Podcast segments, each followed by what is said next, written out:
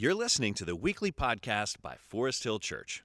Here you'll find a place to grow in your faith, get to know what the Bible's all about, and hear what it looks like to follow Christ. To watch our services live or find the campus nearest you, visit foresthill.org. If you're a parent, search for our new Forest Hill Parenting podcast and subscribe to get new content tailored just for you. Hey, everybody. My name is Todd Lesher, and I'm the team lead for Family Ministries at Forest Hill Church. I want to take a few moments to tell you about family ministry and how it seeks to fulfill the mission of Forest Hill. As a church, we exist to glorify God by making disciples who know Christ, grow in Christ, and go for Christ. Through our kids' ministry and our student ministry, we want to focus in on the mission to see more and more kids, students, and families make Jesus the priority of their lives. This is how a disciple of Jesus brings glory to God. Family ministry at Forest Hill represents kids at FHC our environment for children, birth through fifth grade, and advance, our environment for students, sixth through 12th grade.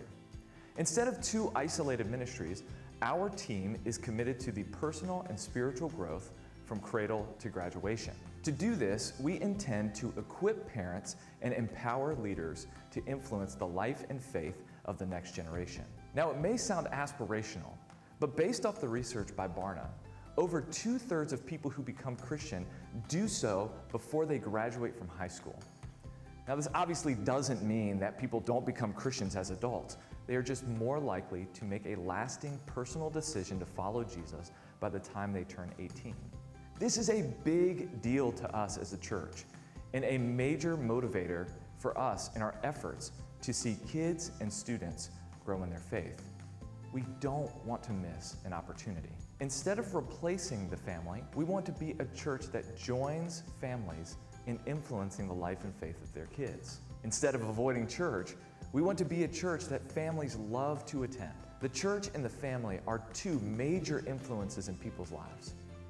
And we believe that we can make a greater impact on the life and faith of kids, students, and families by combining these influences than they would have separately.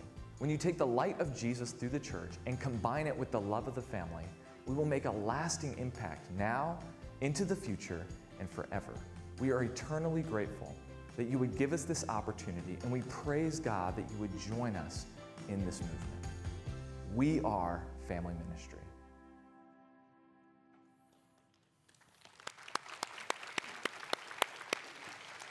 Well, thank you for coming to Forest Hill Church, one church, many locations on this Labor Day weekend, experiencing family worship weekend, as well as being able to get an eye view, a bird's eye view of what's going on in our family ministries. We're very honored to be able to do that.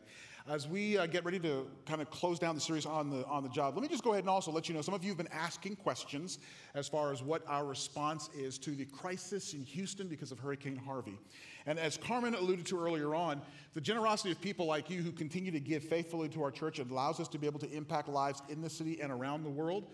Well, because of your generosity and your faithfulness, and in cooperation with one of the greatest emergency response partners that we, that we work with, which is Samaritan's Purse, Forest Hill Church has sent to Samaritan's Purse for that purpose $30,000 to help in the relief effort.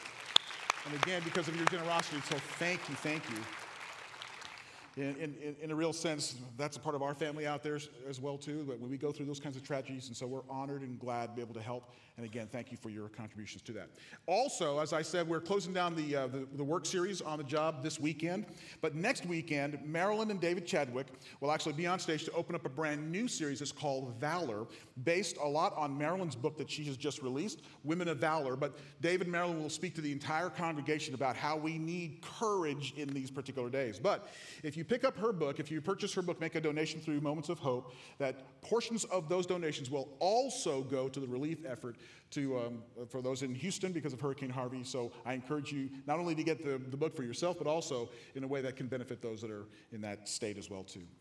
Uh, would it be okay with you? Can I pray? Can you join me in prayer for that community and for those relief efforts there?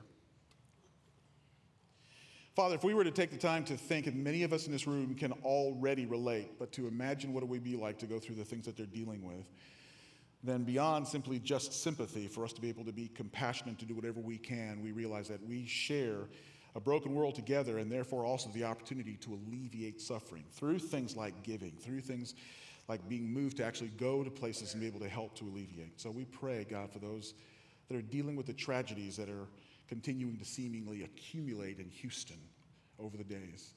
We know it's going to take a while for that community to come back together, but we pray that between now and whenever that is, that through both emergency responders, the church, all those who are seeking to apply compassion in practical ways, that God, your presence, your healing mercy would be there for those that are dealing with the loss of life. We ask that God, you'd bring comfort for those that are dealing with the loss of property and homes. We pray for your comfort and that God, you would provide for them what they need in these days, both spiritually, in areas of morale, but also practically, materially. So we entrust the situation into your hands and pray your blessing upon all those that are seeking to help to restore those communities, we ask. In Jesus' name, amen. Well, as I said, we are closing the series down, and one of the things that we realize, which is a multi generational challenge in the area of work, is achieving work life balance. Some folks actually say it's probably not even possible to do that real well, but it's something that if we don't do it carefully, we can actually walk through a series of misplaced priorities in how we're to achieve the, the work life balance. Gordon Dahl, 45 years ago, he was quoted by saying this. He's an author. He said that middle class Americans tend to worship their work, work at their play, and play at their worship. They worship their work, work at their play, and play at their worship that's some whack stuff because our priorities are, are, really way off. So today I want you to join me in a reflection on what I consider to be one of the greatest road trips in all the Bible.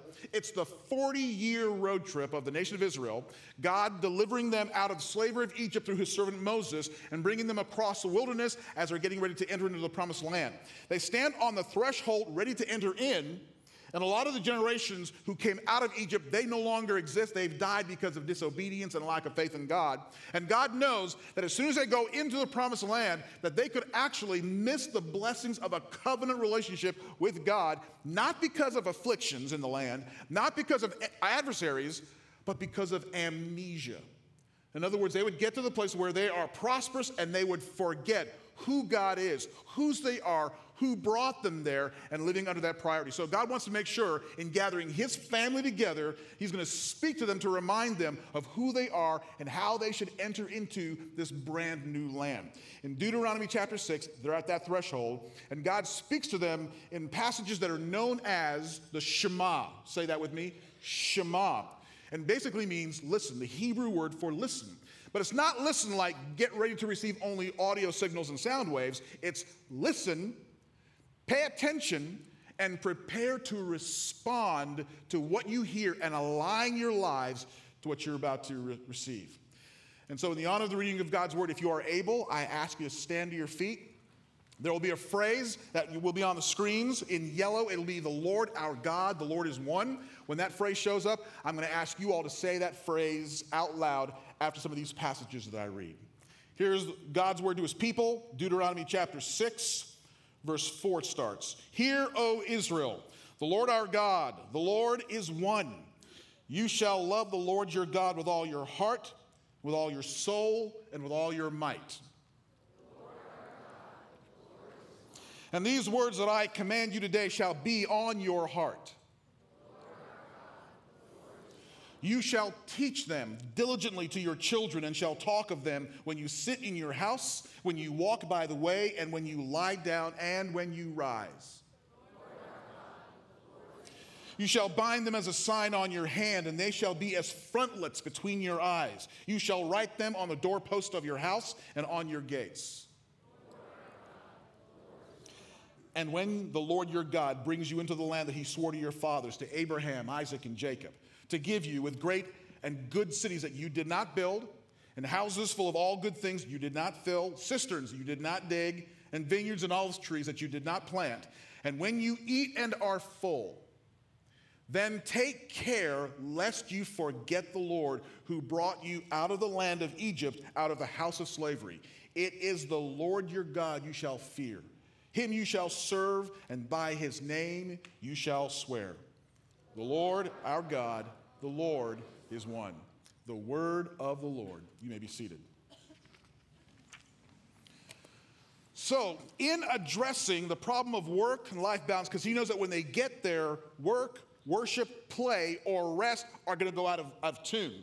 And so he says this word to them. One of the first things that God wants to make sure that they understand in living in a covenant relationship with God in the new land, like he wants us to know in our land, is number one, to revere the identity of God, to revere who God is, his identity. And in that passage, verse 6, he kind of gives us an idea of who he is. He says, The Lord our God, the Lord is one. The Lord is in unity with himself. The Lord is supremely, transcendently unique. And here's one of the reasons why that's very important is because in that particular day, much like ours, there's a polytheistic culture. In other words, a culture that believes in many gods. The problem with that is, is that because of the gods, and the gods sometimes they don't operate real well together, they're, even though they're false gods, that's the thinking of the people. You could be in one day in favor with one God, but because of the capricious nature, the fact that sometimes they just change your mind on a whim, you can find yourself out of odds with another God at the exact same time, never knowing kind of where you stand. God comes to his people and says, I'm not like the false gods. I'm one God, and you can know where you stand because of my unified self. I'm supremely unique, supremely sufficient, all that you need, and I am your God. The God, unlike any of the other gods, this God comes to his people, initiates contact with them, reveals himself to them, and also invites them into a covenant relationship with just them so they can be his people and he will be their God. To understand the identity of God as this one who is unique, as a matter of fact, one of the most descriptive terms for God that shows up over and over again is the word holy. That word holy actually means distinct, different, unlike anything else, and that is God. So transcendently different, and yet he comes to his people to say, I want you to be my people and to live in covenant relationship with me. Which brings the second thing that God wants his people to understand is the priority of God. The priority of God. He says, I am your God, God all by myself, God all alone, your God only and all alone. And therefore, the way that we respond to a God like that, he says, Love the Lord your God with all your heart, with all your soul, with all your might, with all your strength. Mark chapter 12, 30, they'll add another one, all your mind, but that aspect of heart and mind is there in the Hebrew understanding. And basically, here's what he's saying Love the Lord your God with every aspect of your life. That God is first and foremost in everything. If you're living in a covenant relationship with this almighty heavenly God, then we do so on the basis of His grace to us, knowing full well that we need to put Him first, that He is our top priority with everything that we do. But the way that that is expressed is through obedience. How do you know if you're loving God the way that He deserves to be loved? In obedience. It's not about sentiment. If he said something, if he's leading something, then his people respond by aligning their lives with his purpose. God is our authority, God is our priority, and loving him means we trust only and fully and completely and exclusively in him to direct our lives. Motivated by affection. Again, the other gods in those days, they don't come with affection. They, they come for people to be subservient. God comes with a desire to have an intimate, mutual, affectionate relationship with his people as they obey and follow in trust and affection with him. What, what does that have to do with life and work balance?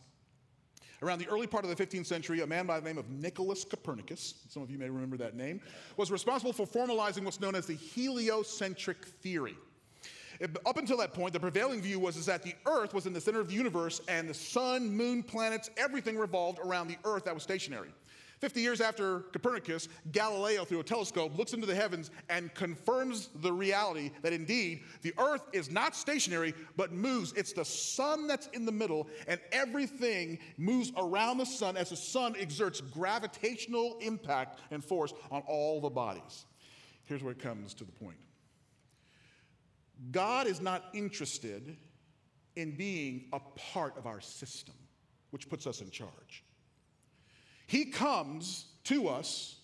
He is to be the heart of our system. You and I, we can't fit things. I mean, we're, we're, you know, work and family and recreation, and God, no. We don't determine where God fits.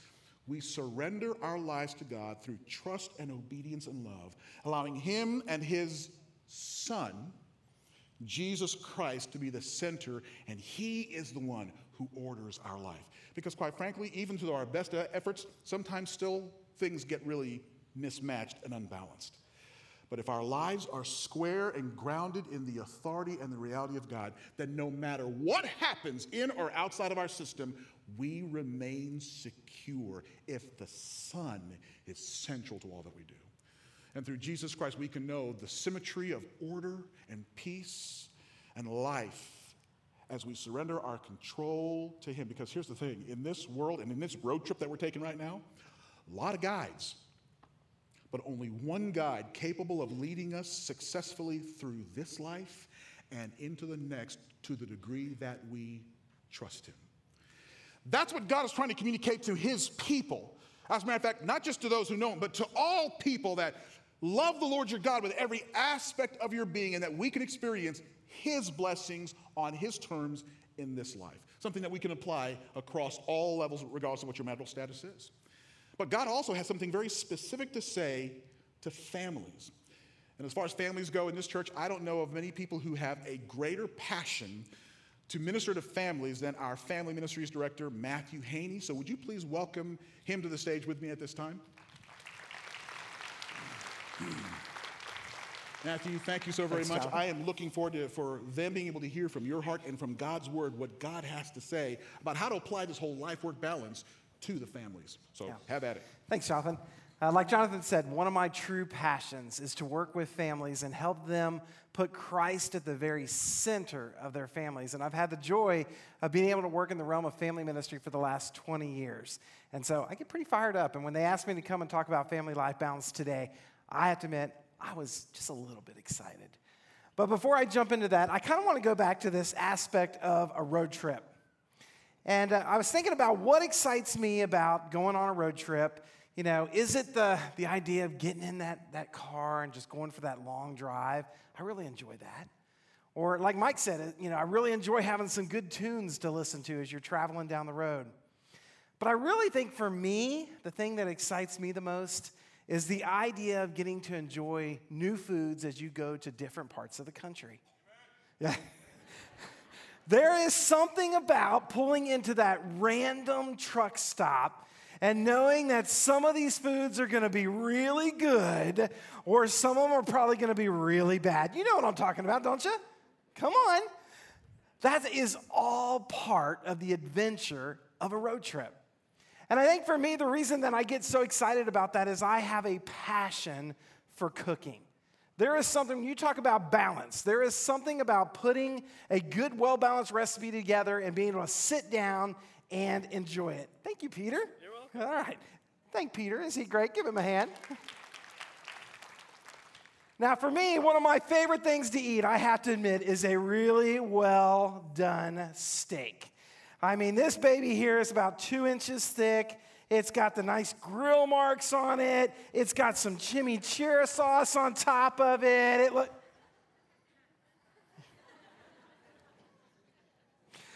But all that this, this steak needs and these green beans need to bring it into balance is just a little touch of salt.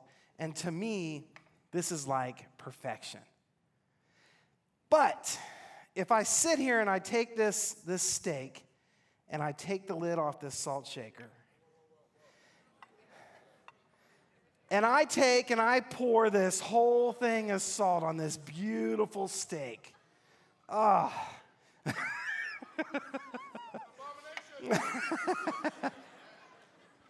what happens to my steak? What happens to my recipe? It, it's out of balance. There's too much salt. It is unedible. And in fact, if I eat this right now, it is downright unhealthy to my body. Well, in a lot of ways, that is exactly what's happening to our families today. Is that we've allowed ourselves to get out of balance and we're actually harming our families. In our child dedication class, one of the things I share with them is a study that was done by the Barna Group. And in this, they asked a group of parents a bunch of questions. And in this group, 80% of the parents admitted to spending less than one hour a week down on the floor playing with their kids. That means Barbies, Hot Wheels, dads letting your kids paint your toenails whatever color they want. We have forgotten that our kids, our families, are a gift from God. God intends us to be able to laugh, to play, and yes, lead them spiritually. You know, in this same study, they list the top three time killers in our family today as our jobs, money issues, and yes, technology. In that same study, the number went from 80, 80% to 87% of those same parents admitted to spending at least 20 hours a week watching TV or being on social media. We've let our families get out of whack. And it can happen to any of us. We become unbalanced. You know, when I first went into ministry, I was working a full time job in an insurance company, and I was serving as a kids leader at a big church that had eight services a week. And yes, I was working all eight services. I knew God was calling me to work with kids, and I loved what I was doing. I was doing God's work. Until one day my son walked up to me and said, Hey, dad, when are you going to play with me like you play with the kids at church? Oh, talk about knife to my heart. Like Jonathan said earlier, I'd forgotten. I'd let my family get out of balance. So, what do we do to help keep us in balance? Well, I just want to spend a little bit of time giving you some tools, parents, for your toolbox on kind of helping you to stay focused and stay in balance in your family. I think Jonathan, when he shared that scripture earlier today, if we look at Deuteronomy 6, specifically at verses 6 and 7, I think we see two of the most powerful scriptures that God gives our parents on how to raise our kids. Let me read them to you. It says, And these words that I command you today shall be on your heart. You shall teach them diligently to your children, and shall talk of them when you sit in your house, and when you walk by the way, and when you lie down and when you rise. Parents, if we look at that first scripture, it talks about these commandments need to be in our hearts. I believe what God is calling us in this scripture to do is to make sure that we are strong in our own walks.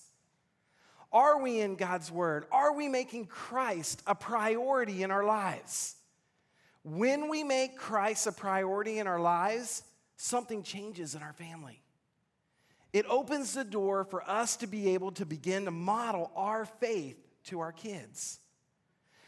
When my wife, uh, when my, my wife and I, when our kids were young, we have three boys. They were all under the ages of 10 when this happened. But um, we used to get up in the morning, and the first thing we would do is do our couples devotion time together before we ever got out of bed. And we finished up one morning, and we noticed that the house was strangely quiet. Now, all you parents out there know when you have three boys under the age of 10, what is the scariest sound that you can hear? Quiet. Because that usually means they're into something. And so we get up we go looking all around the house, and do you know where we found our boys? They were laying in their beds reading their Bibles. And when we asked them what they were doing, they said, We're doing our devotions. We didn't tell them to do that. That, that happened because we were modeling our faith to our kids. One thing you'll always hear me say over and over again our kids are always going to learn more by what they see us do than anything we tell them to do. Now, when we look at that second scripture, verse 7, it says, You shall teach them diligently to your children, and shall talk of them when you sit in your house, and when you walk by the way, and when you lie down, and when you rise. I believe what God is calling us to do, parents, in this scripture, is we've got to get down into the lives of our kids. We need to turn off the technology. We need to turn off the things that are distracting us and keeping us from experiencing the full glory of God that God intends us to do in our families. You know, Nobel Prize winner uh, Desmond Tutu says this, and I love it. It's one of my favorite quotes when it comes to families. He says, You don't choose your family, they are a gift to you as you are to them. Parents, here's one thing I can tell you the sooner that you take the time to get into the life of your child, the sooner they're going to be able to know they can trust you and that you really care about them. And as they grow and face those harder times in life and they need someone to go to, they're going to go to the people that they know that they can count on and that they can trust. And parents, Isn't that what God calls us to do for our children? To be there for them? This is something we don't want to miss out. Finally, the last thing I want to share with you about uh, how you can stay in family life balance is here's the fact we cannot do it alone. We have an enemy that is actively trying to isolate us and keep us from experiencing the glory in our family the way God wants us to. God calls us to be in community. I was at a church in Texas, and one day my senior pastor issued this challenge to us. He said, I want to challenge the whole church today to go out and find a running partner. Now, he didn't mean a physical running partner because I'd have been out of there. I mean, I'm not a runner.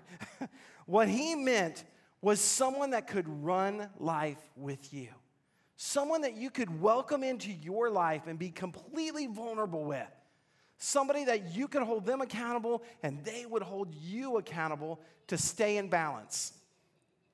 Hebrews 10 24 through 25 says this And let us consider how to stir one another to love and good works, not neglecting to meet together as, the, as is the habit of some, but encouraging one another, and all the more as you see the day draw near.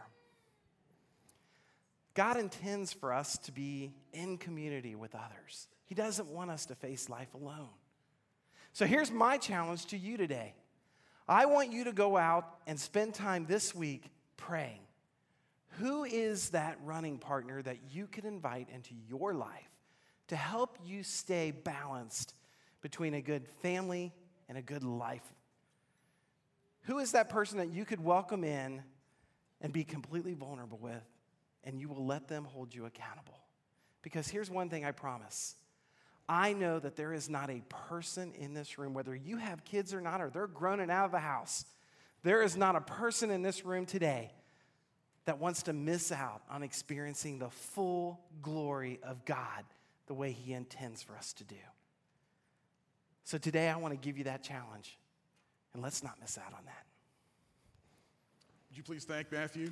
Brother, thank you very much. I'll take this. Yeah, yeah, yeah. Take, take that away from me, please. he mentioned the, the, aspect of accountability, and uh, we can't do this alone. God never intended for us to do this alone, meant to do this as a community.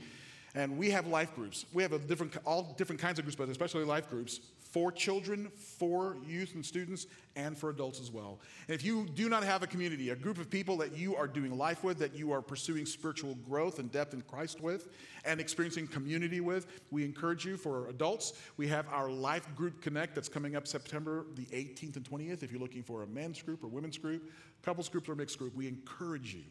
Do not do this life, this, this road trip by yourself. Get connected to a group of people who can do that with you. You'll encourage them, they can encourage you as well. Bottom line is, is that what Matthew just said, there are principles for all of us, regardless of whether we've got kids in the house or not, or empty nesters, or with single parents, single adults, or especially if you've lost someone. Or the issue here is this as a family of God, all of us are called to strengthen our walk with God. All of us are called to model our faith in a way that can impact the life of others all of us are called to be accountable, to experience encouragement as we do this journey together. Because here's the issue in the call and the challenge for us to love the Lord our God with our heart, with our soul, with our mind, and with our strength, every aspect of our being. It helps us understand that becoming a member of the family of God starts with the priority of Jesus Christ as Lord. Jesus Christ must be Lord. And the only way to enter into the family of God is by acknowledging your need, the brokenness in your life, the separation that exists between us and God, and that through Jesus' sacrificial death, his sacrifice atones for our sins and as a foundation from which we can experience forgiveness from God, renewal, uh, reconciliation, to be actually entered into the family of God, and by the resurrection life, his residence, his reign in and through us, that we are empowered to live lives placing God first and loving the people that are around us in ways that no matter how unbalanced things may be, our life is secure.